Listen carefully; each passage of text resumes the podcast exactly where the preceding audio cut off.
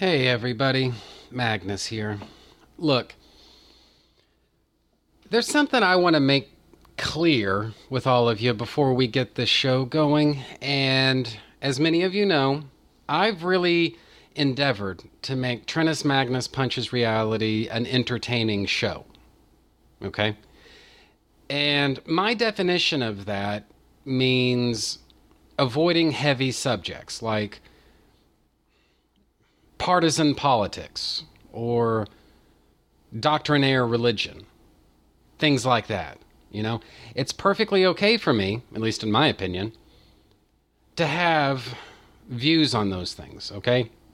It's perfectly okay for me to believe whatever it is that I want to believe about those things, and it's perfectly okay for you to believe whatever you want to believe about those things.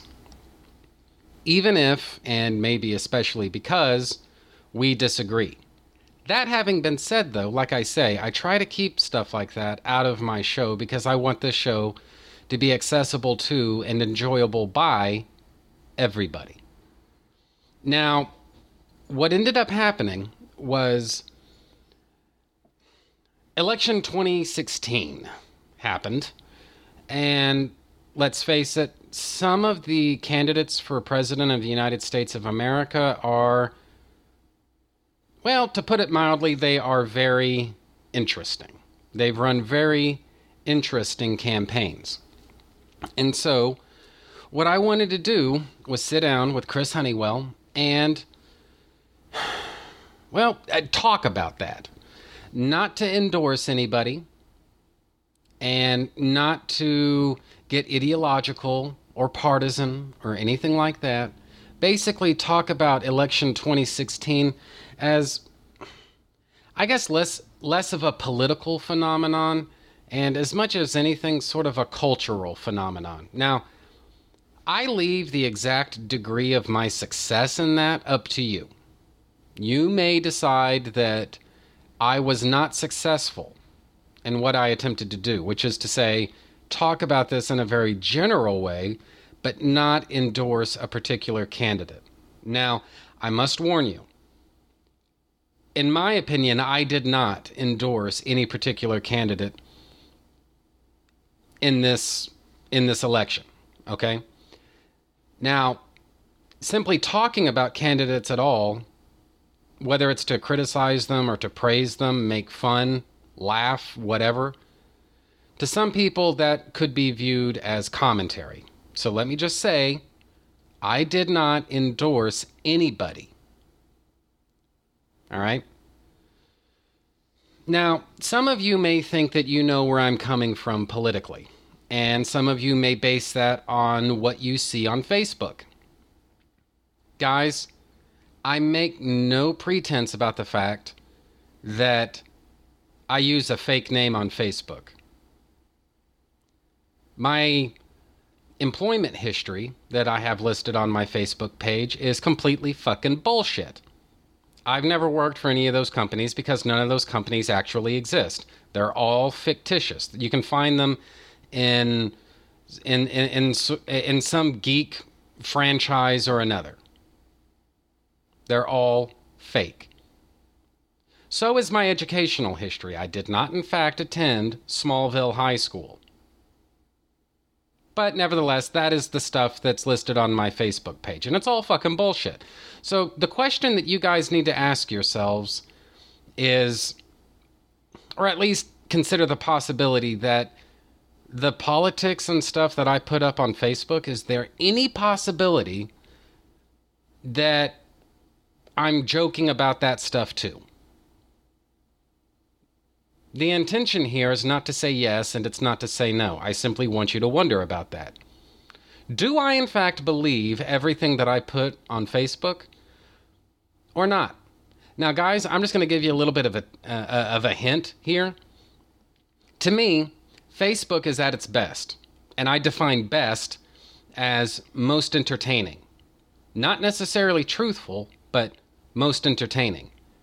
In my mind, Facebook is at its most entertaining whenever you mix nine-tenths bullshit with one-tenth truth. And then people have the fun of trying to figure out what's true and what isn't. So Do I truly, in fact, believe the political stuff that you see me post on Facebook? Or is that part of the fun? Suffice it to say, though, I am not endorsing any presidential candidate for the job in the episode that you're about to hear. Okay? Keep that in mind. No matter what you may hear to the contrary, I'm not endorsing anybody. So that's one thing. Now, the other thing is, Chris Honeywell joined me for this episode, and I do think it would be a reasonable interpretation of his comments that he does endorse one particular candidate over and above everybody else. And in fact, Honeywell even goes so far as to, well, he makes a few interesting predictions about the outcome of the twenty sixteen presidential election here in the United States. Now, I don't agree with that. Let me, actually, before I even say that, in public, I don't agree with that, and I don't disagree with that. I'm simply saying he's the one who's making those predictions, not me. The other thing is, finally, the conversation that you're about to hear, this was originally intended to be sort of the preliminary for an actual show that Honeywell and I were going to record. And then, wouldn't you know, we ended up actually fucking talking about it. So, here we are. That wasn't planned, but that's how things shook out. And so, I kind of agonized for a little while about, you know, do I in fact want to release this right now? Do I want to release it ever? Or maybe should I wait for a while or what? And then what I decided is, honestly, probably the best thing to do would be to just go ahead, release it right now, you know, after the New Hampshire primary, and basically just let everybody know that what you're about to hear, at least from my standpoint, is intended strictly for entertainment purposes. Again, I'm not endorsing anybody. I'm not, um, I'm not admitting one way or the other what my political ideology is. So basically, I guess that's probably about as long-winded a, a disclaimer as I can possibly give to cover my ass over all the stuff that you're about to hear. So, hope you enjoy it.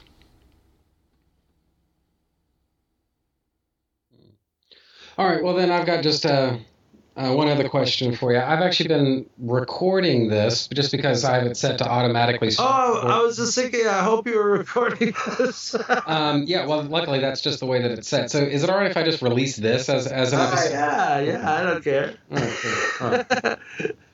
All right. It, saves, it saves another recording session. Yeah, it does. I, I, I literally was just thinking as you were getting the second question, I'm like, oh man, this if we're yeah we should we should have been recording all of that. Yeah, well it only occurred to me five minutes ago, and then I looked at the thing and I say, oh it's it's running. Okay, so I guess we're okay. But originally I thought we were just shooting the shit. But anyway, all right, well then uh, that's pretty much it for me then. So what I'm gonna do is I'm gonna go run and get a taquito. But you have a great rest of the night, all right? And thanks a lot. Enjoy your taquitos. Take care. All right, bye.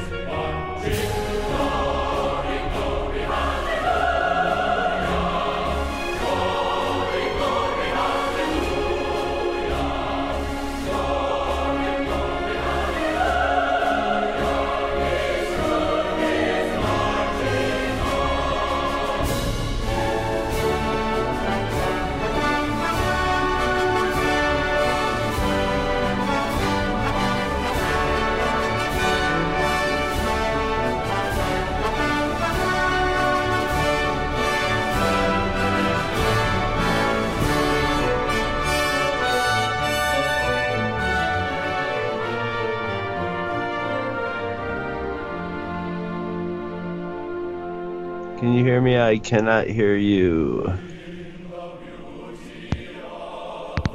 How's this? There you go. All right. Um, I got a uh, got a question. Okay. Uh, look, we've got up to let's see here. I'm just uh, flipping through my. my uh, schedule. Basically, we've got quite a few openings. Or I, actually, I take that back. No, we don't. Actually, we've we've got one opening, um, if we want to take it, uh, to talk about the election. Oh, okay. And, you know... The, yeah, I definitely like, would. Well, it's just like... my this the, the shtick of my show is that what I like doing is that as long as you don't mind, like, profane vocabulary, anybody can listen to it, you know? And it doesn't matter what religion you are or what, you know, if you're a libertarian or a Democrat or, or fucking... or apolitical, nothing. You're just nothing at all. Anyone can listen to it, and because I don't know about you, I was navigating through libertarians, Republicans, and Democrats and anarchists all tonight. Yeah, and so, but like the the thing is, you know, on the one hand, I don't want to be ideological. I'm not sure if there's a way to talk about this election without getting somehow ideological, but assuming there is. This entire election, I mean, it's like we it's could e- get all kinds of. Well, we could get ideological in all different kinds of directions, so we could just like universally, you know, annoy and mm. irritate people about it. But I don't know. Yeah, I would love to because A, I want to get on record. I'm trying to figure out how I'm gonna go on record. I'm already calling like, like Bernie Sanders president. It's probably going to be Trump Sanders. I can't see how it could be anything else but like Trump Sanders race. And I just don't see. I, I don't see. Like, I've always had in my head that if um, Bernie Sanders, Elizabeth Warren, or um, what's his name? Um, Al Franken mm-hmm. ran for president, done. They're, they're, they would win. Because they just have this demeanor about them. It might not even be like their policy and stuff, although, like, I don't know. I think the establishment, like, could probably, could have, if they would have put Franken versus Sanders, that, that, that could have been a fight. And I guess Franken's endorsed Hillary Clinton. Oh, we did? Oh, see, I know. I haven't, uh, I guess I haven't seen that. But look, I mean, it's just, this is one of those things where I almost want to say this election is like equal parts policy and performance art. It's performance. It's, it's like, it's a collapse. I've always p- predicted Pisspot the Rabbit would be president of the United States when president of the United States was like, me and like some half dead guy on the top of a hill, and then I'd take the hill by killing him and then president of the United States. That's where we're headed basically. I, I don't I think we're seeing like I think the Republican Party is basically dead and the Democratic Party is just not. Whatever happens in this election, next next election is gonna like we're gonna see a lot of uh attention paid. I think immediately after this election, we're going to see a lot of attention paid to third parties of all, you know, for better or worse. Or, but I think a lot of people are going to just abandon those two parties en masse.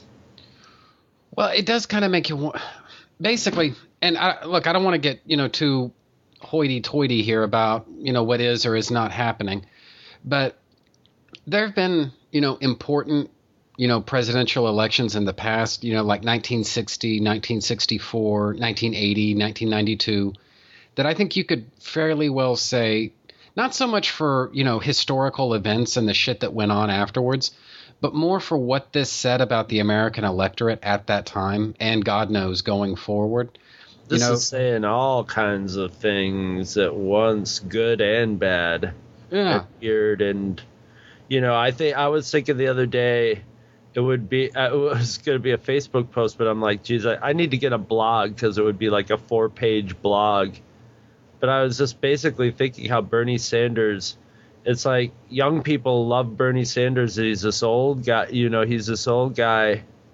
And I, I think a lot of what's happening is um, Generation X and and the Millennials are Millennials are pissed at the Baby Boomers.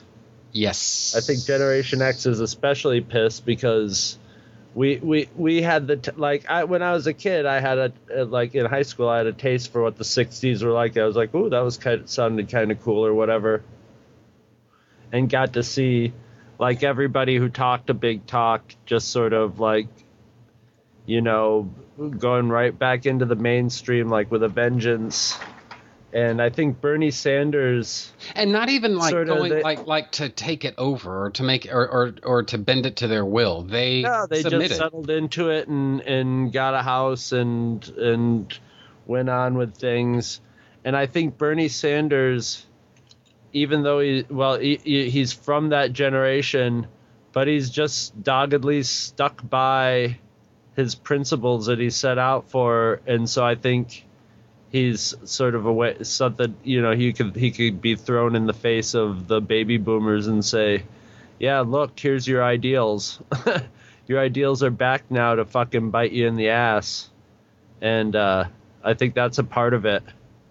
I know some uh, it's it's over. It's over. There's I the people I was what the two kids that I worked with were talking about it on their own.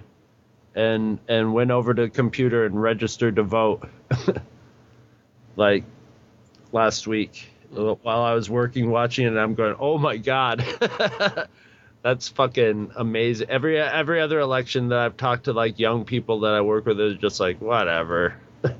hmm. uh, so I don't know. Well, the uh, the thing about it is this uh, this kind of leads into conversations that I've had with my Well, with somebody in my family, just put it that way. Uh-huh. And um, basically what he said, and I thought this was actually kind of an insightful point, was that I would say that, you know, kids just about his age and younger, basically people born right around nineteen, let's just pick a number, nineteen seventy-six, going to about nineteen ninety maybe, to varying degrees, were, you know, those from Republican households were not just raised, you know, if they had any kind of political tilt to them whatsoever, probably more towards sort of this Reagan-esque type of conservatism, you know, where they're they're kind of taught that ultimately it's individual effort that that cuts through everything else, and you don't need Basically, you don't need the system to cater to you. The system is fundamentally fair. You just have to go out there and get it. And this is a – I don't know if I'd go so far as to say an entire generation, but it's sort of a group of kids who believed that, went out, got the shit kicked out of them, whether it was through student loan debts or their inability to get a job, or at least uh, their inability to get a job that pays anything worth half a shit. Mm-hmm. And, you know, this American dream – that they were told to reach for was constantly held out of their reach.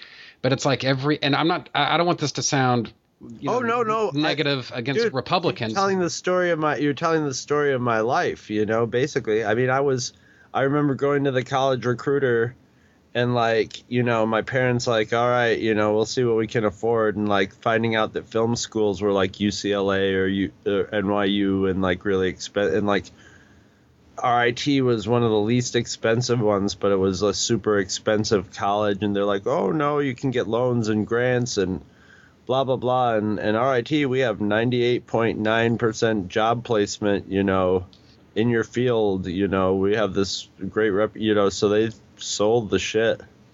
Right. And, and like, you we'll know, work it, work it out. We'll work it out. And like, yeah, they worked it out. But the minute, like, the money, you know, the money dried up, they were like, oops, sorry. So it's, it's. Well, yeah. And like, you know, there's this, like every single like election cycle. And this, by the way, try not to interpret this as an endorsement of Donald Trump. Just hear me out. You know, it's like every single election cycle, you look back at it, you know, you can say that the candidates meant it or they didn't mean it or what, but nevertheless, this was their sort of their bullshit party line, right? nineteen ninety-two, nineteen ninety-six, two thousand, oh four, oh eight, basically every election that you can think of, right?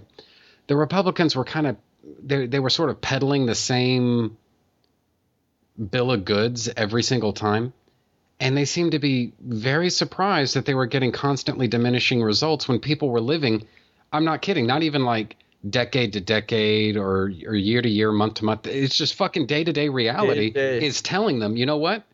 This is not true. everything that they're telling you here, this yeah. this whole pro-business bullshit, is fucking not true. And you know, I.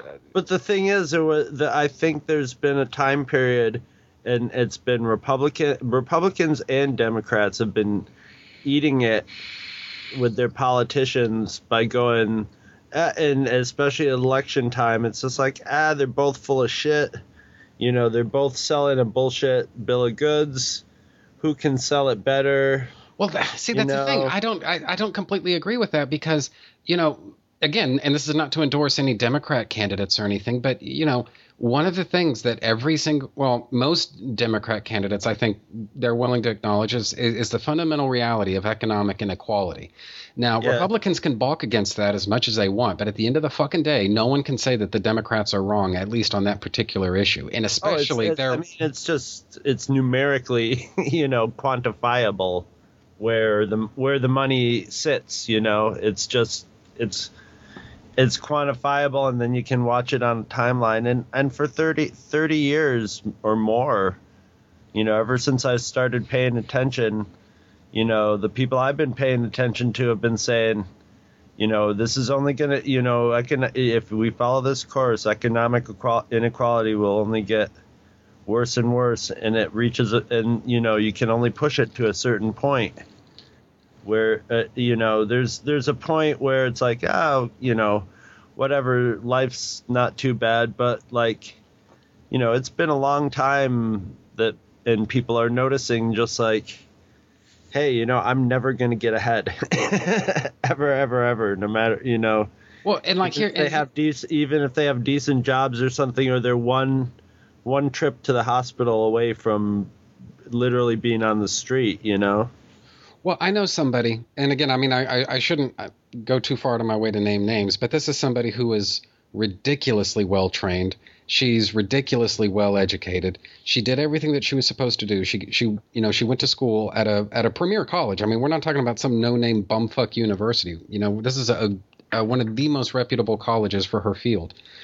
Instantly found work, and uh, it was a shit job. Then, you know, and, and honestly, let's face it, a lot of, you know, your your starter jobs coming out of college, you know, yeah, you're, you're starting gonna, your career, you're going to get a shit paid that's, job. That's where you start. Right. But you're starting where you're in at the bottom of where you want to start. Right. It's, and, you know, she's perfectly capable of doing that. She and and up to a point anyway. And then she just quit right. the company and got a job, you know, in that same field, but at a different company. And oh, my God, the compensation, you know, she's getting paid just like I, I shouldn't say ridiculous amounts of money, but she's being very well compensated for her time. But, you know, so the issue for her is less about, you know, uh, earning a living. You know, that part is covered. There's still some student student loan debt that needs to get cleared up. But, you know, time is on her side there.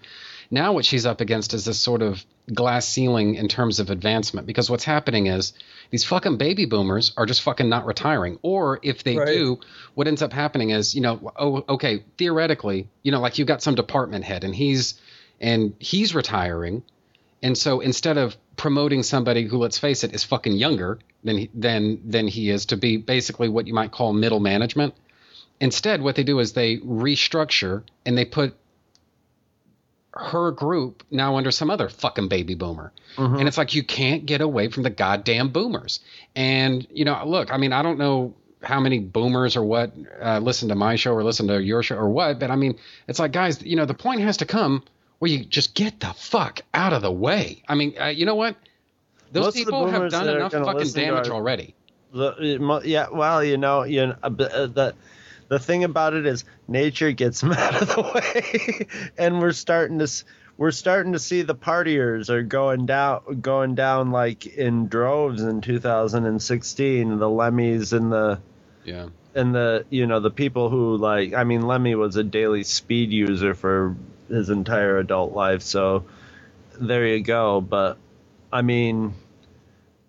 They they were all in their late sixties, pushing like pushing the edge of seventy, and that's unsustainable after. That's that's yeah. yeah if that's you're living about, that kind that's of about life. Their average age, if not a little older than that. So they don't have much longer to to be on the earth, you know. And Well, like the it's, what what I what I've kind of wondered about is that, you know, this idea. First off, I mean, I, it's been a long time since I've even felt comfortable calling myself a capitalist. All right, it's, you know, what exact, you know, where exactly I fit in. I I it's kind of hard to say, but more and more I, I just feel less comfortable saying I am a capitalist. But one of the things that I kind of don't really blame the millennials for is that, you know, they've done what they're supposed to do. Many of them did go to college, and, you know, they took out fucking loans to get there.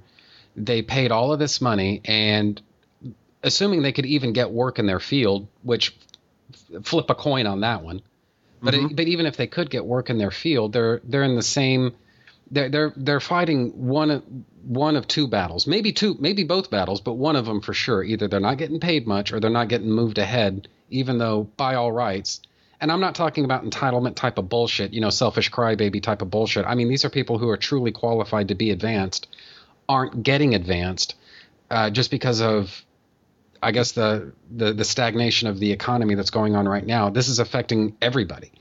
And what? So here comes Bernie uh, Bernie Sanders. Now, you know, again, I guess, it you know, people can love Bernie Sanders or people can hate him. But, you know, here's a guy who says, number one, this situation is fucked up. Number two, I know it's fucked up. Number three, I know how to unfuck this situation. Vote for me. I, he, I, his fingerprints are on nothing. None of I, our problems have Bernie Sanders' name on them. Right, right. And but he and he's got like this. I mean, they have not been able to dig up any decent dirt on him at all. I'm so amazed at The the just and he's he's got the ninja like reversal jujitsu skills where it's the same as Trump. The you know, you can't if the more Hillary attacks him, the, the better the better he does, you know. And I think it's because I don't think they were like, oh, this guy, I like what he says. I think he's the first guy that's saying what a lot of people want. So they've been waiting for somebody to say that. I've always figured Bernie Sanders would be the guy who would say that sort of stuff, but he would, I never, he, uh, out of him, I never would think Franken would run for president. I don't think he ever would want to be president. But Elizabeth Warren, I certainly could see being, wanting to be president or being president. And she's younger than Bernie Sanders, and she's, she's a woman. So which would be which would negate like half of Hillary's arguments of why she should be president. And and I just always pictured Bernie Sanders as not being the kind of guy. He's like he's like I figured he was like Al Franken. He's one of those guys. He's got his set of ideals, and he's found his place where he can do he can write legislation. And he knows that he can like probably get more done writing legislation than being president. And he's just like, well, I'm old. It's some, somehow he decided he was going to do. I never thought he would do it. But it's this, the minute he threw in, I'm like, oh, that's that. it, well, I, it's just the, Obama got elected twice. The first time people really got into it, and they got, and the thing is, Obama thought that everybody was still working the whole like, ah, what he's saying is bullshit. But that's what, you know, we just take that as part and parcel of it. But when he said, I'm not going to be, you know, work the system better than anybody else, I'm going to change the system, they were like, yay, that's what we want. And he didn't do it. He went in to work the system. And that's and that's what he did. And everybody went, oh, Jesus. Well, we thought he was actually going to do what he said or was like authentic in it, but I guess not. And then versus Romney, they were like, well, I'm going to vote for him because I don't like Romney. But I think people are sick of that. I think the internet has a lot to do with it. People can look shit up. You know, back in back in the Reagan days, what did I have, you know, what did I have to like look shit up, uh, you know? No. When you think about how easy it is now, and and I, and I would want to like, oh, I wonder what this, you know, politician is saying. If it's a lot of my opinion got shaped by like adults' reaction to the T V, you know, well, around that, around that, me and stuff, and that's where you would get your opinions, and you would get a find a magazine here or there, or read something an op-ed piece in the paper or something like that, but you couldn't like, I want to look at this guy's legislation and pull it up, or this guy says this word means this. I'm going to, you know, pull it right up and take a look at it. And, oh, here's somebody with an analysis of this, you know. Well, one of the things that I've kind of wondered about is everybody knows that twenty sixteen is is a sea change of some kind. I mean, you know, you're not exactly yeah. making a radical prognostication by saying. Here's the that, thing is, everybody but, doesn't know. You're paying attention right now. ninety percent of the people right now.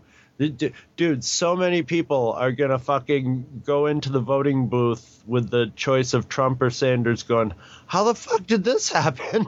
Well, yeah. What what, what the fuck did they, – they're not going to pay attention to the primaries?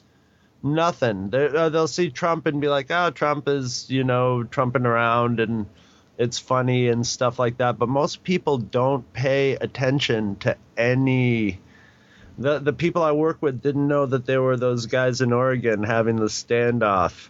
Oh yeah. And and they're just they're just hearing about Bernie Sanders, except for a couple of the like college kids who are hearing it from their friends. But like the the just working stiff twenty, twenty-five and up ones are just hearing about Bernie Sanders and stuff. And I and like. I've heard them say stuff like, I've heard he's a commie. Well, I don't have anything against commies. Well, it's like, oh, geez. Well, one of the things that if you I mean, if you look back at twenty twelve, I think that was a very in a weird kind of way, sort of by the numbers type of campaign. If you get a, a certain number of T V commercials and all this stuff. And what I've noticed so far, at least in the twenty sixteen election season, and this has been going on now for months. I mean, this is not a recent phenomenon by any stretch.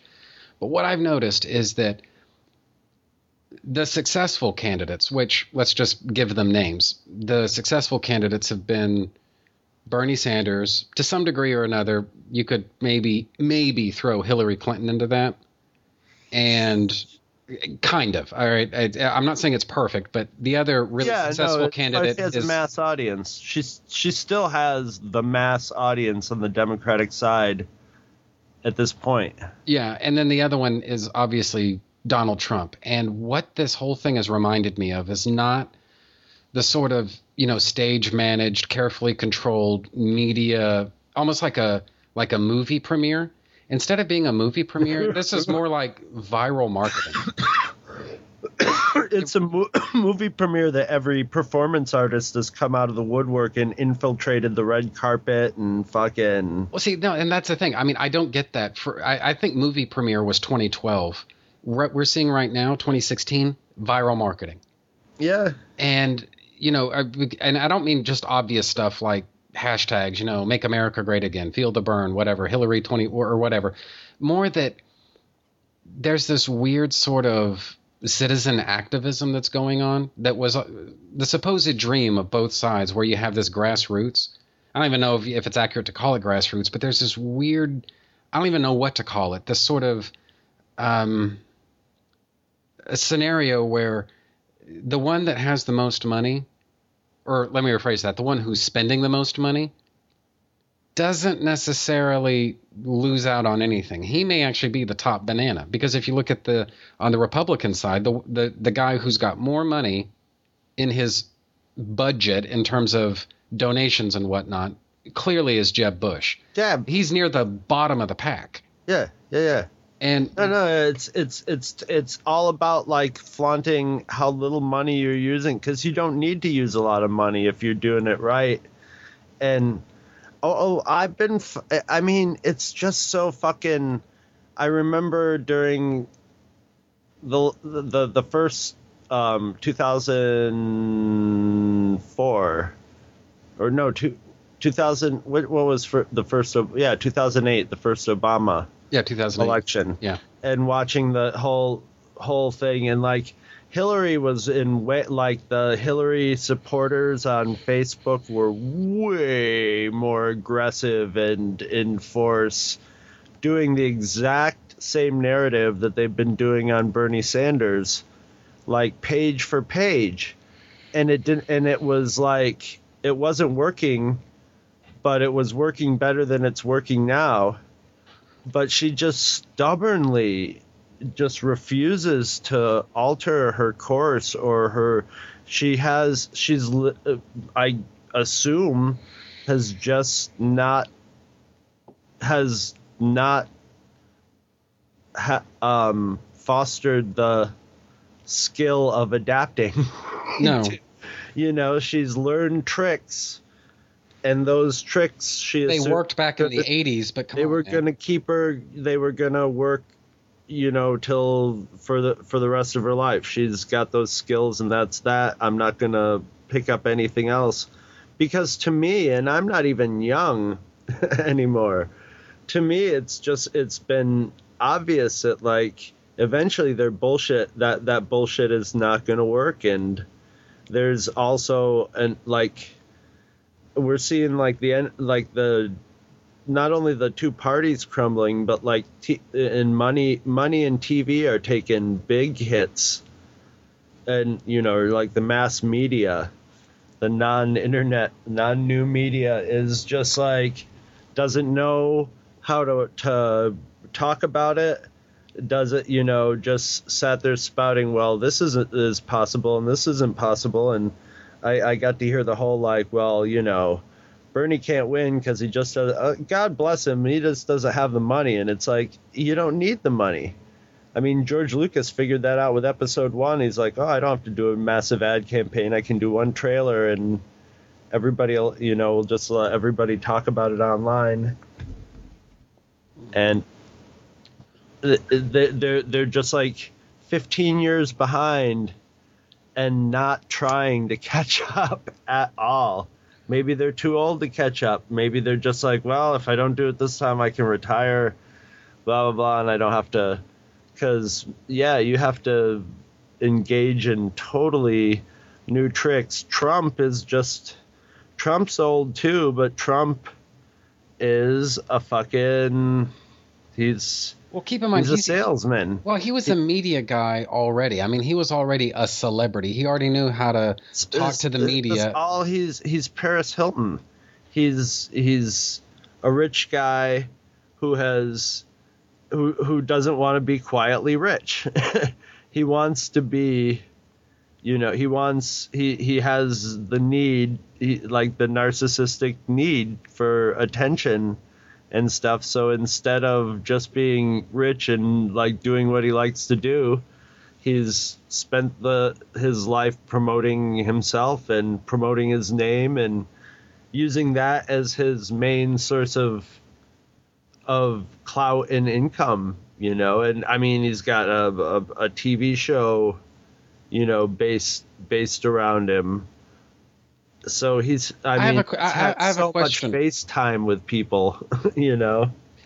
Um, I, I've got a question for you. Uh, I haven't followed the Sanders campaign like extremely closely. You know, like if he says something especially noteworthy, then I, you know, maybe I can catch that. But I haven't really paid that much attention. Oh, I've watched um, almost all the debates on both sides. Oh, good. So all right. Well, then I've got a, a question for you. Let's just say, for the sake of argument, that somehow – Sanders, it's not that he, you know, fair and square loses the nomination. I mean, he gets fucking robbed. Has he has he uh, forsworn running third party? Or I don't think he has, but he might. He's that's the thing about him is he's not he he he might pull. He's I don't think he's going to pull anything. Because he, I, I don't think he's even playing it as a role. He's doing the like, I'm going to present myself as I am, present my points. I have my arguments to deal with whatever questions I'm asked, and I'm going to let people decide. That's all I can do. You know, that's all I can do is I could just present myself. So I think if even if there's like serious fiddle fuckery, I, it depends on how what kind of fiddle fuckery it is. If it's I like, mean, like New Hampshire level fiddle fuckery. New Hampshire was yeah. Well, you see, the thing about that is the, the like the superdelegates thing. Is that what you're talking about? Sort of the the the, the superdelegates can pledge They did that with Obama too. The thing about the superdelegates is they they they pretty. I think they've always gone with whoever's actually won the vote because it would cause just huge. It would it would tear things apart in the general election to have that battle going on if somebody hugely popular got robbed of it and all of a sudden your candidate is being held as invalid by their their their own party, someone in their own party, and all that. And especially if it's if it's you know something is is you know the whole Florida thing was so complicated that people could get you know. go either way on it, but with the superdelegates, it would be pretty obvious that it's a fix. And the and the problem is with fixes is it's pretty obvious that most people would be wise to a fix and would not be into it. So that that would be a really dangerous. Well, thing and that and that do. That leads into my next question. I'm not saying this is definitely going to happen. All right. I'm just going to float this as a possibility. What if Hillary gets, doesn't win, the the D N C basically screws over Sanders so that he loses the nomination, he loses out to Hillary. They basically take it from him and give it to her. And then on the Republican side, the same exact thing happens where it's given to Jeb Bush or, or, or one of their other establishment uh, guys and taken from Donald Trump. And what we end up with is Sanders running third party or independent, and Trump and, and, and Trump party. running independent. And that would be that would be like that would be. I don't know if I'd survive the fucking happiness of that happening, and just because that would be that would be even more beautiful because it would just be like, oh, sorry, Republicans and Democrats, we just don't give a shit about you. We're not going to vote for you. Whatever. Oh, oh, you won't make him your candidate. Well, that's too bad. We're still going to vote for him, you know. And and I mean, that's the thing is, the American people have always had the power to do that, you know. They, they just, yeah, have, it, have it, they've never realized the power. It. They've not felt it's possible to do it. But the thing about crowds of people is monkey see, monkey do. And when once one monkey sees that first monkey dancing up there, they'll go, oh, I can dance too. And then all of a sudden you have four monkeys, you know. So that that would be beautiful. I mean, I one other per, one of my libertarian friends was saying that he and this other guy had the exact same. They had a little epiphany moment where they realized they had the same conspiracy theory about what they think is going to happen. And they think what's what's going to happen is they're going to totally rig it for Hillary to win, and then when she does win, she's going to drop out and claim like health reasons of some sort, mm-hmm. and then they're going to bring in Biden.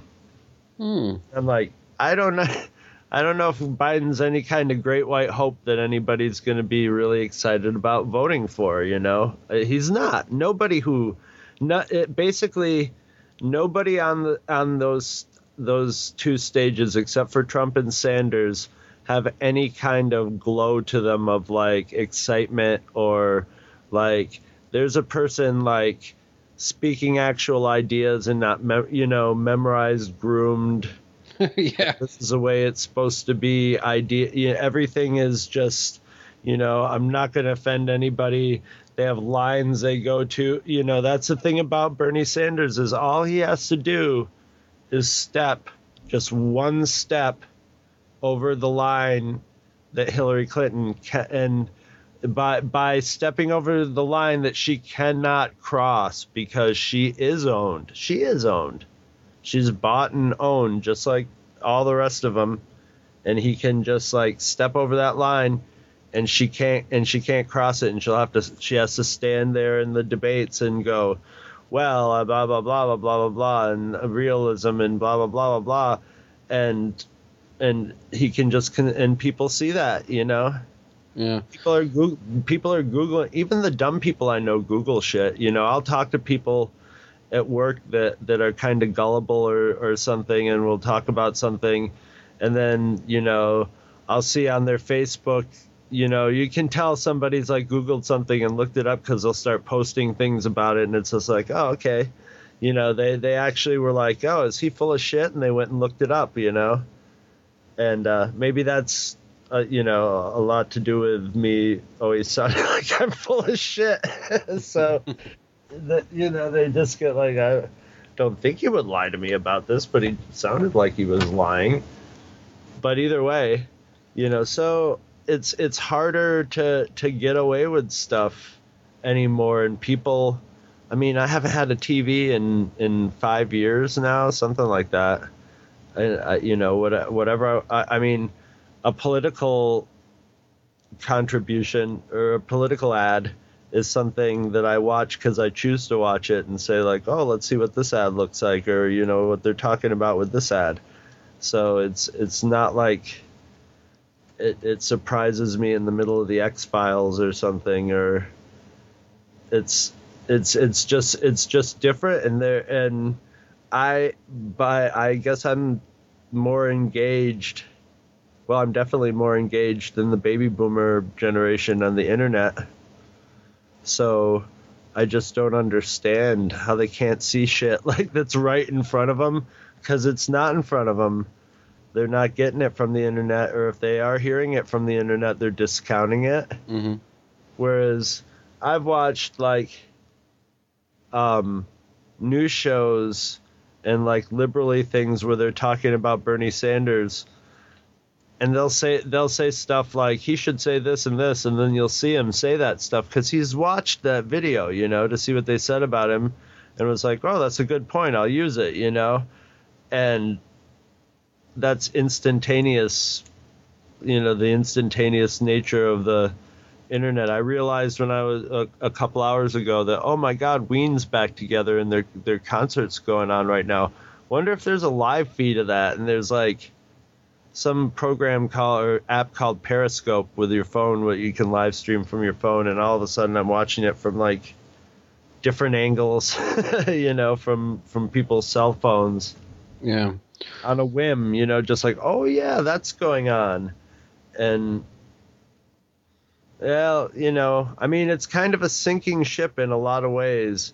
I'm I'm sort of hoping that like we go in a, you know, even the like the socialism thing. I mean, the a lot of the young people, and this is the when I start getting like fucking feel old is. Uh, they're just like, well, when Bernie Sanders gets elected and we get fifteen dollars, well, you know, and I, I won't worry about that because when we have kids, you know, or, you know, we'll be getting fifteen dollars an hour. Then it's like, dude, he's not just going to get into office and do all that shit. You know, he's going to have to fight everybody.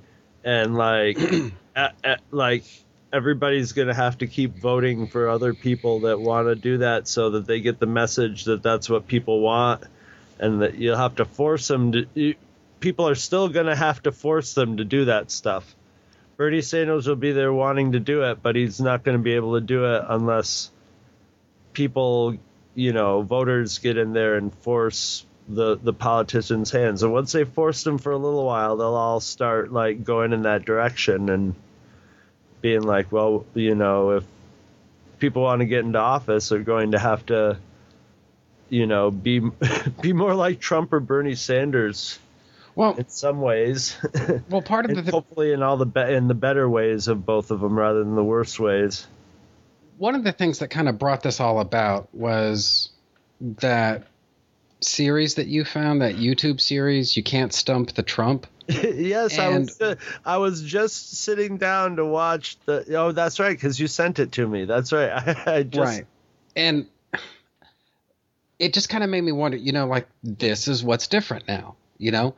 And you, I remember you, you wrote on Facebook, you know, I don't know if these guys, like, whose side they're really on, because it's I'm like, I'm pretty sure he's anti-Trump, but I'm still not a hundred, I wouldn't be, I wouldn't say a hundred percent sure, well, but I'm pretty the, sure. It's just but, what this is, what I've noticed is that there's kind of the rise of, people call it the alt-right. Now, I don't know if that's completely an accurate thing, because I'm uh, when you say alt-right, that brings to mind a very specific type of thing. Right. But, you know, one Correct. Of the things, though, about the alt-right is you know, they are, I, I don't know if I'd go so far as to say like they're full on performance artists, but they do a shitload of trolling. Yes. And they, they come up with all of these memes. And whereas, you know, I, what I find is that memes originating from the left tend to have kind of, for the moment, just put aside the veracity of it.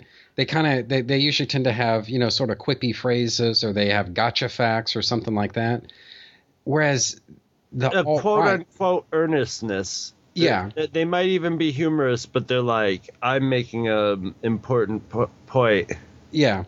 And, you know, they may be a little bit pedantic about it, but, you know, mm-hmm. it's, there it is.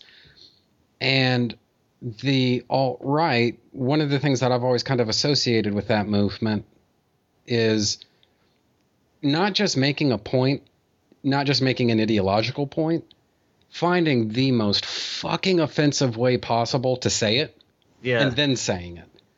And that is what we've been seeing. The and Breitbart, it's the Breitbart effect. Yeah, well, and, and the thing is, like, you know, if you go on Twitter, it's not even that hard to find. I mean, some of those guys, like, they've got, like, you know, Hitler as their as their little buddy icon on, on Twitter or what have you. And because I've, you know, there was a point when I was just extremely fascinated with the alt-right from the standpoint of just who the fuck are these people? It's you know? in, in a lot of ways, it's like punk rock and bikers. Yeah, kind of. You know, and they, they, they adopted Nazi symbol, you know, symbols on their jackets and stuff like that just to horrify people. Yeah. The, the Satanists, you know? Yeah. I mean, you read the Satanic Bible in the first, I don't know, I haven't read it since high school, but in like the first two chapters, he basically states that it's basically a giant troll against Christianity. He's like, I don't believe in Christianity, so therefore I don't believe in the devil, but I'm going to pretend to be the devil because I know it gets a rise out of the Christians.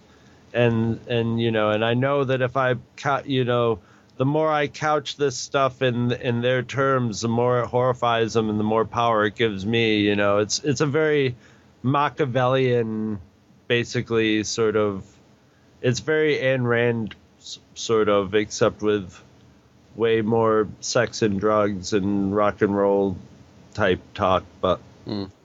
but it's basically a big troll. It's basically like, oh, yeah, you go out and you troll people and you gain the upper hand over them and you let them destroy. destroy themselves. And that's why I, I thought the You Can't Stump the Trump series is somebody from the alt-right is making that. And, you know, they're, they're saying things mm. that Trump is saying, but they're saying it's just so exaggerated. It's so over the top. It's so fucking offensive. I, there, there used to be during, um, um, oh, what was it called? It was, um, It was it it was something the dummies, and uh, it was so, somebody took ventriloquist dummies and animated them, and would you know they were mocking Republicans and and and a lot of it. Well, it was all aspects of Republican cra- you know media craziness, but there was a lot of a lot of making fun of fear mongering and. Um, And like repetition of talking points, mm-hmm. where he would, where oh, what the hell was it called? Something the dummy. And uh, and it would just he would use real dialogue, and put it in the dummies' mouths while they were, ha- were having a tea party, and little dummies' heads would pop out of the tea pots and say stuff. And it remind and the Stump the Trump reminds me of that. Um, it, but every time a new um, dummy video would come out, I'd be just like, oh, God, this is so great, because it was fast and funny. And every and every time a new Stump the Trump comes out, it's just like, yes.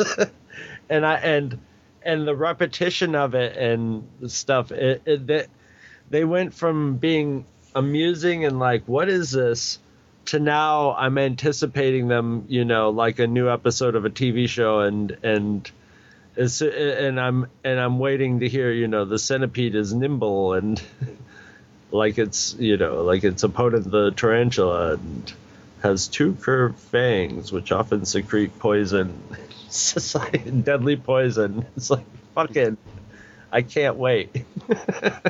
Well, it's just, it's one of those things I wanted to ask about because, you know, every now and then, you know, something comes along and you look at it and you know that we're playing by different rules now from here on in.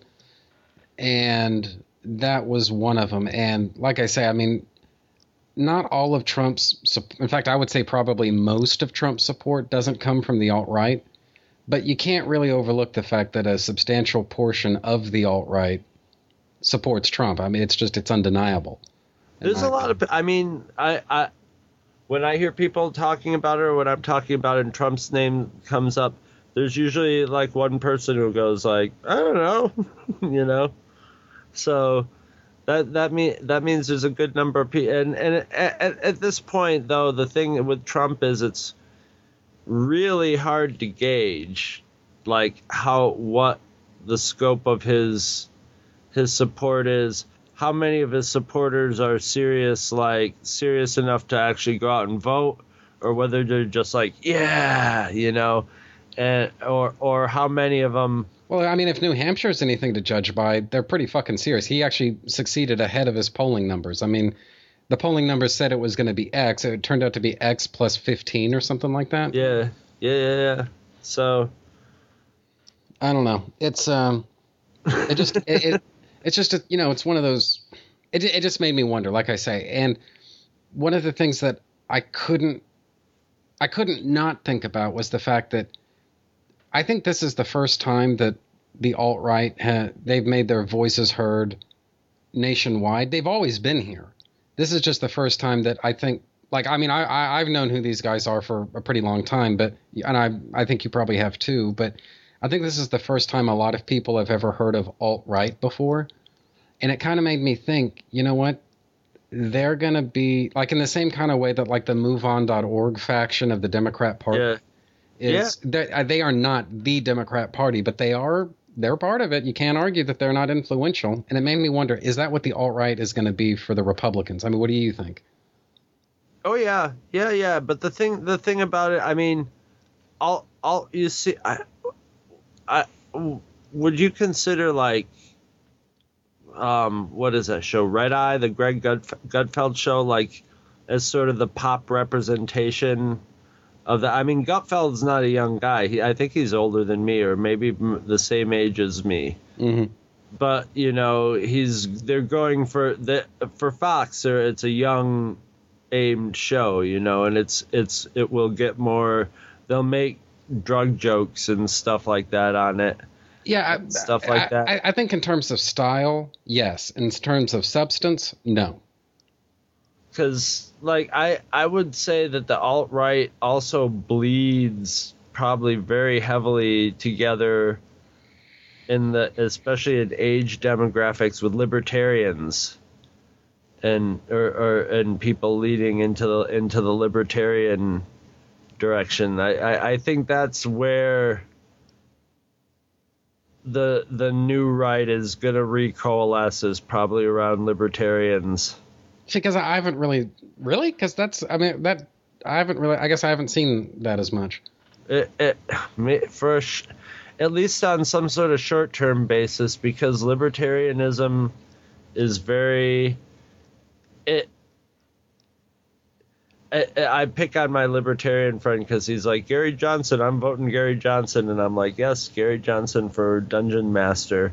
Because it's all very just like mind exercise stuff like, ah, but you see, if we all did this and this and everybody did this and all men were blah, blah, blah, then you could blah, blah, blah, have small councils of it. It's just like, jeez, yeah, that would work if everybody's playing ball. No, yeah. It won't. It won't and fucking on a level work. Playing, on a level playing field with everybody playing fair, play clean, fair, play fair.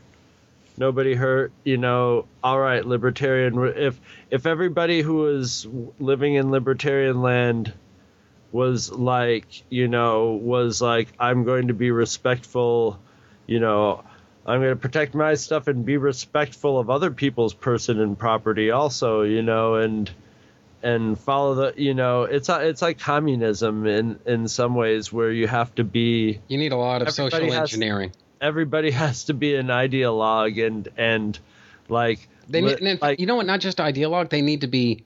They need to be almost brilliant. They need to be just extremely intelligent. They they need to they need to be intelligent and of their own free will, be like, this is the way human beings should live. I'm totally gonna throw into this, and yes, I'm I'm I'm gonna work with. We're my talking like Star Trek here. Levels of utopia here. Right, we're talking way beyond. Yeah, we're talking about the planets that they. We're talking about the first act of a Star Trek where they find the planet. They think it's a utopia.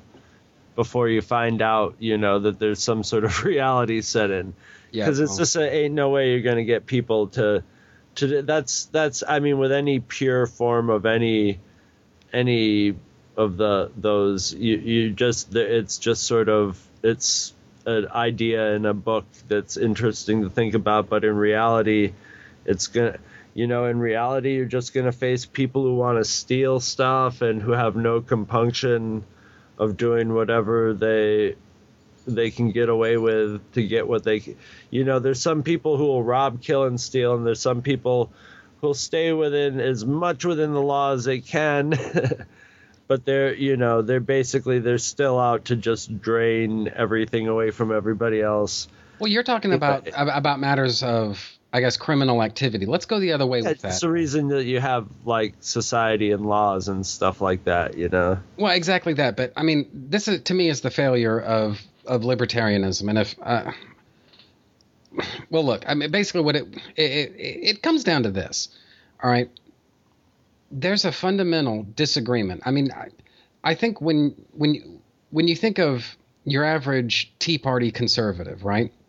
I don't mean like your neocons or anything like that. I mean just the the Tea Party wing of the Republican Party versus what you might call the more animated Elizabeth Warren wing of the Democrat Party, or the mm-hmm. Bernie Sanders wing, which is probably very similar, I would think. They are motivated That's by about diff- the whole wing right there. yeah. They I I believe they are actually motivated philosophically by completely different values when they go to the ballot box. What I've noticed is that doctrinaire conservatives, right, they go to the ballot box and vote principle. It doesn't matter if voting for this candidate is means X, Y, and Z for me on a personal level. These are the things that I believe in, and I'm going to vote for the candidate who embodies these ideals. Right, right. Whereas with Democrats, they they will vote, and, and I mean that's that particular type of Democrat will vote based on policy. These are the things that are going to be good um, either for me or for my my area, for my line of work, or just or, or whatever. You know, they're not they're they're not coming to the to the table motivated necessarily by principle. I mean, I think there are instances where they're they're animated by principle, but more often than not, it's policy that gets them going. Right. And I guess where the rubber meets the road on that is that I can't envision either one of those wholesale converting to libertarianism, just because of the fact that libertarianism requires both policy and principle, and sometimes in contradictory ways. Yeah. It's and, not a sustainable way to build a coalition. I'm sorry. And, it's just not. And it- It's it's it's also just like it's as as thought experiments. They they really like it's one of those things where it's like fun if for, it's like those people who are like, hey, you want to play chess? You want to play chess? Libertarians are like that with like, hey, you want to talk politics? You want to talk politics? They they they'll they bait have you the, almost, yeah. They have their they, and they have the and so they're waiting to go like ah. But what if I told you that this and this and this and this, and it's just like, yeah, and there there's a great sort of li- liberally YouTuber guy, and I can't, what the hell is his name of his channel? Is got to be like in his early forties, and he hates libertarians. He just that's how I found him. Is he always, you know, he has a news show. but I don't think I, I've I've seen his new show a couple times, but it's just sort of a new, you know, very standard internet news show. But he has an open phone session, and he just baits libertarians to call up, you know, I'll argue points with you. And oh, oh my God, it's just awesome. You, you know, he'll have people, you know, he'll say, you know, hey, but what if I steal this from you? And he's like, well, I'll take this to the consulate, you know, my local consulate, and we'll we'll talk about it. And he's like, so what? So what? Who's going to come get it from me? I got it here.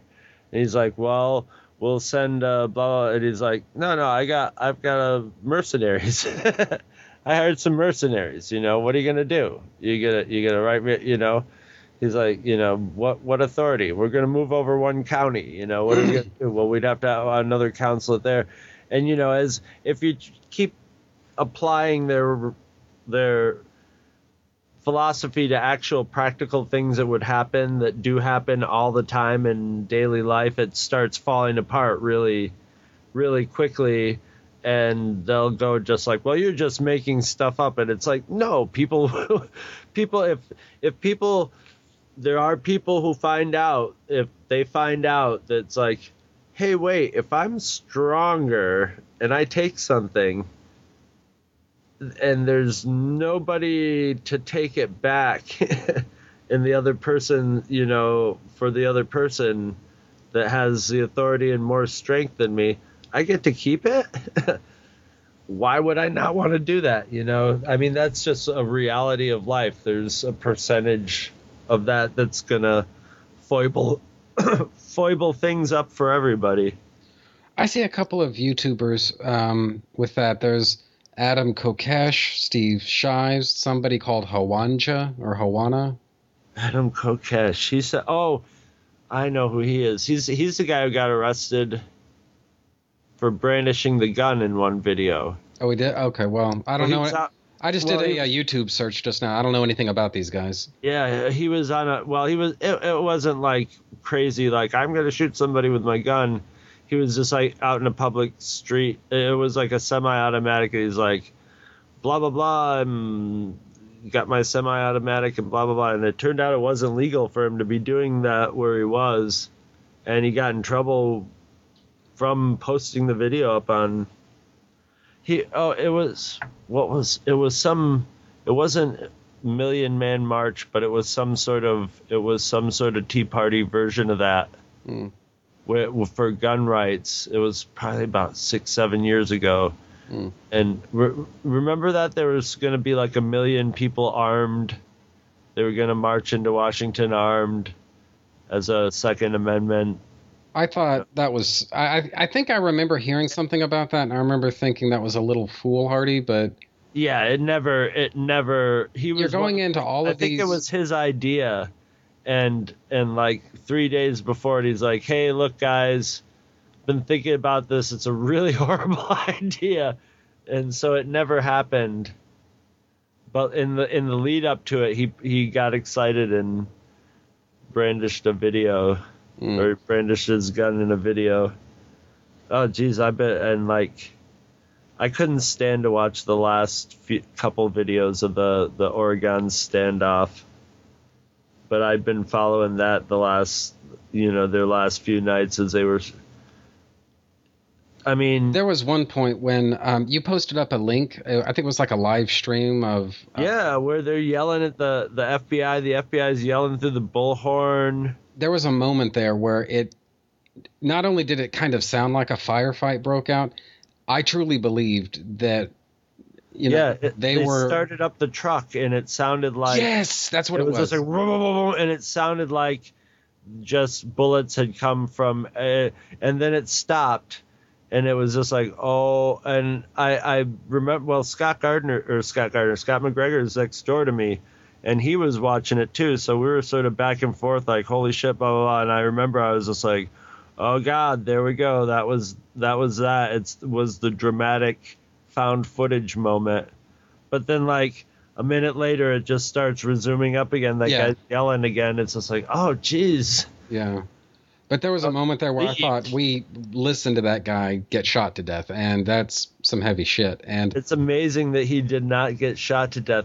I mean, he was just working himself into his. He and that woman were every all, all the people like there at that time were that guy in the movie that would get slapped and told to get his shit together at some point, but there was nobody there to slap him. Well, and it kind of sounded like this is what happens when you're that exhausted, you're that starving probably at that point, and all of these other things that are going on. And, you know, he could you could tell this guy was truly at his wit's end. And, it, you know, it it seemed to me that this is just about the way somebody would sound, you know, having gone through well, that type of an ordeal. Also, like, With with the whole thing, you know, whatever, you had thirty-six people to start out with, you know, in the first in the first round, a bunch of them got arrested, and the one guy got shot. All those people that got arrested and the guy got shot, those were the brains of the whole outfit. You know, those were the people with the highest I Qs and who had what semblance of a plan there was. I don't think their I Qs were that were were too hot to begin with, but with what you were working with there, they were the cream of the crop. They were gone, so you're left with, you know, twenty-eight, twenty-nine stragglers who slowly disappeared in the woodwork. Some of them got arrested as they left and stuff.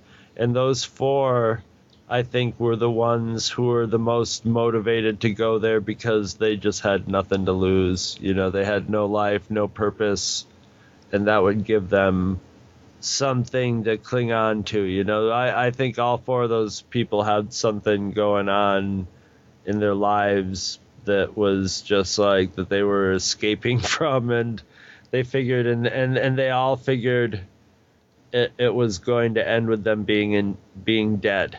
You know, that was their only their only two roads that they would ever op, you know, give as an option when they were talking after a certain point were either you're going to let us go, com- let us walk out of here with our guns and and leave us in peace, or we die. You know, basically that was their That was their thing. And, you know, the one woman was just like, I can't go to jail. I can't go to jail. And and the Kylo Ren kid ended up with a gun to his head.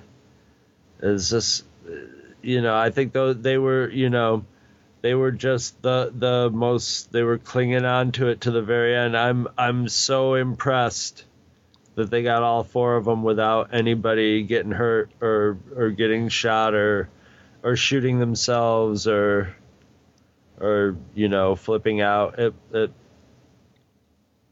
it was kind of amazing.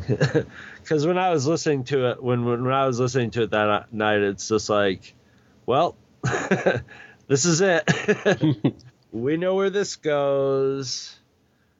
And it sounded that, like that's where it was headed too. And the assemblywoman, and I'm just sitting there going, how much dumb is going on here? Because they're just like, we got, we're, they're, they're like yelling at the F B I to give out a phone number that the F B I is not going to give out because these guys are live streaming it on a phone. Yet at the same time, that never occurs to them that they're on the internet live. They're, even though they're saying, Ten, you know, the one guy who was on the phone is like, listen, tens of thousands of people are listening right now and getting the word out. It doesn't occur to them that for one second that there's a guy, an F B I guy in one of those cars with a with a earpiece on listening to them, at least one, you know, or somebody monitoring it somewhere and and. relaying back to those guys. There's just zero percent chance that's not happening. They that finally occurred to them like four hours in or something yeah. like that, you know. And that was when the assemb- I think the assemblywoman realized that and was just like, "Listen, they're pro- you know, you think they're listening to us right now?" And then started talking to the F B I guy in the other car, direct, you know, addressing him, and. uh And then whenever she tried to, every time she tried to address him calmly and ask him a question and start the negotiations, the the one guy would start screaming and yelling, and it was just it was just a fucking train crash. Every it's all train crashes. Yeah, well, politics. It's all it's all just it's all. It does kind of, it, it does kind of make you wonder, you know, just how far away, I guess, any like this particular election is from the Oregon standoff, just in terms of, yeah, you know, exactly. like the like the mentalities behind it all, you know. Right, exactly. Well, we've got just like those basically. Well, there's more than four of them, but we've basically got just like this the the last vestiges of them standing. And I I saw someone posted like some headline like this is. You know, this is the end of Marco Rubio's career or something like that. Well, was, it kind yeah. of is just because he's quit. Oh, yeah. I'm thinking maybe so. But it's it's the end of a lot of people's careers, probably, too. That, uh, you know, any of the politicians that don't know how to adapt, they're not going to be able to do it. And if if if money becomes more regular, you know, money in politics becomes more regulated. Or even better, like this time, yeah, okay, you know, all the super PACs can spend all that money. They basically threw all that money. They might as well have taken that tr- money in a truck. If Bernie Sanders wins, all those super PAC dollars might as well have just been put in a truck, taken out to the landfill and burned, you know. And that leads into, uh, I guess, this uh, – it's not like I've had – you know, an extensive note thing, but there were a couple of questions I had in mind for you. One of them was, is, I guess, as a practical matter, is Citizens United kind of a dead issue now? Or, or does the, or do, in your opinion, do we still need to get that fixed? Oh, I think we still, I mean, yeah, we need to get, I mean, we need to get it fixed, but yeah, I mean, that's something I'd never even really thought of till recently, that it might even it might be m- moot because it's like, oh, yeah, yeah, well, yeah, you can spend a lot of money, but nobody will vote for a a paid for candidate. But that just but even with even if that becomes the case, and it, and it very well probably will become the case, then it just becomes a sort of thing like. Uh, you know, there there's been backlash against commercials. I don't I hate seeing a million commercials on T V, commercials everywhere I go. So a lot of commercials have been hidden in things or presented differently or something. So they're just if if Citizens United remains, they'll they'll still find ways to funnel money, you know, they'll still find ways to get the money to to work somehow. They just will find a way to be more deceptive about it, or to, or whenever you can put it into play, or the or they'll end up trying to buy out. Yeah, I don't know. It could be bypassed. Well, the reason I asked that would be the greatest thing to happen. That would be the greatest way for stuff to happen, because it just. You just leave, it'll just be left behind, and there's like no, nothing they can do. You know, what can they do? Well, the reason I ask is because I read this, and, and keep in mind, I mean, we're going back like several months now, but it was probably around like November, December, something like that. We're basically starting the lead up to Iowa, but we're not quite there yet. And there was this news report that came out that said that basically the Koch brothers were just fucking livid. Yeah, livid. Sure. Because they put in all of this money to Jeb Bush. And in, look, we're going by the script here, guys. All right. What we should, you know, what should have happened is that Jeb Bush picks this thing up in a walk, and then that's the end of it. You know, none of this that's happening right now, none of this was supposed to happen. Same thing on the Democrat side. And so, you know, the Koch brothers were fucking furious that, you know, all of these millions of dollars that they dumped in, you know, PACs and all of these other things, fuck all had happened with that. And, you know, it was getting to the point where it, it wasn't – this person wasn't named, but it's an unnamed operative, assuming such a person even really existed, and somebody actually spoke these words.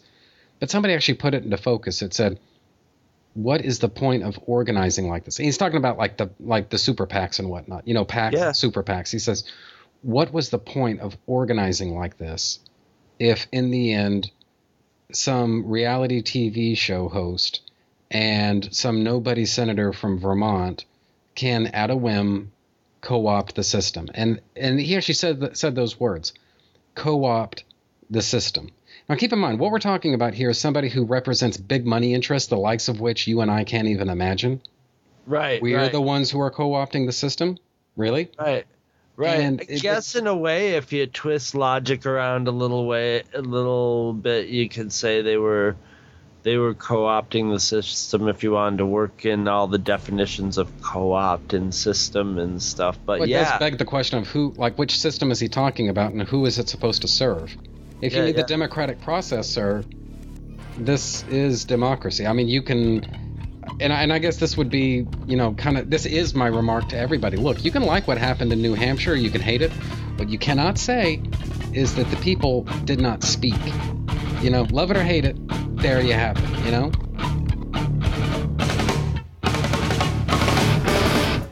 Okay, so I think that's just about the end of that. Trentus Magnus Punches Reality is a proud member of the Two True Freaks podcast network. You can find the home for Trentus Magnus Punches Reality at two true freaks dot com, which is spelled T W O T R U E F R E A K S. You can also find it on Facebook, just by searching for Trentus Magnus Punches Reality. There you can interact with your fellow listeners and also see notifications of new episodes when I put them up.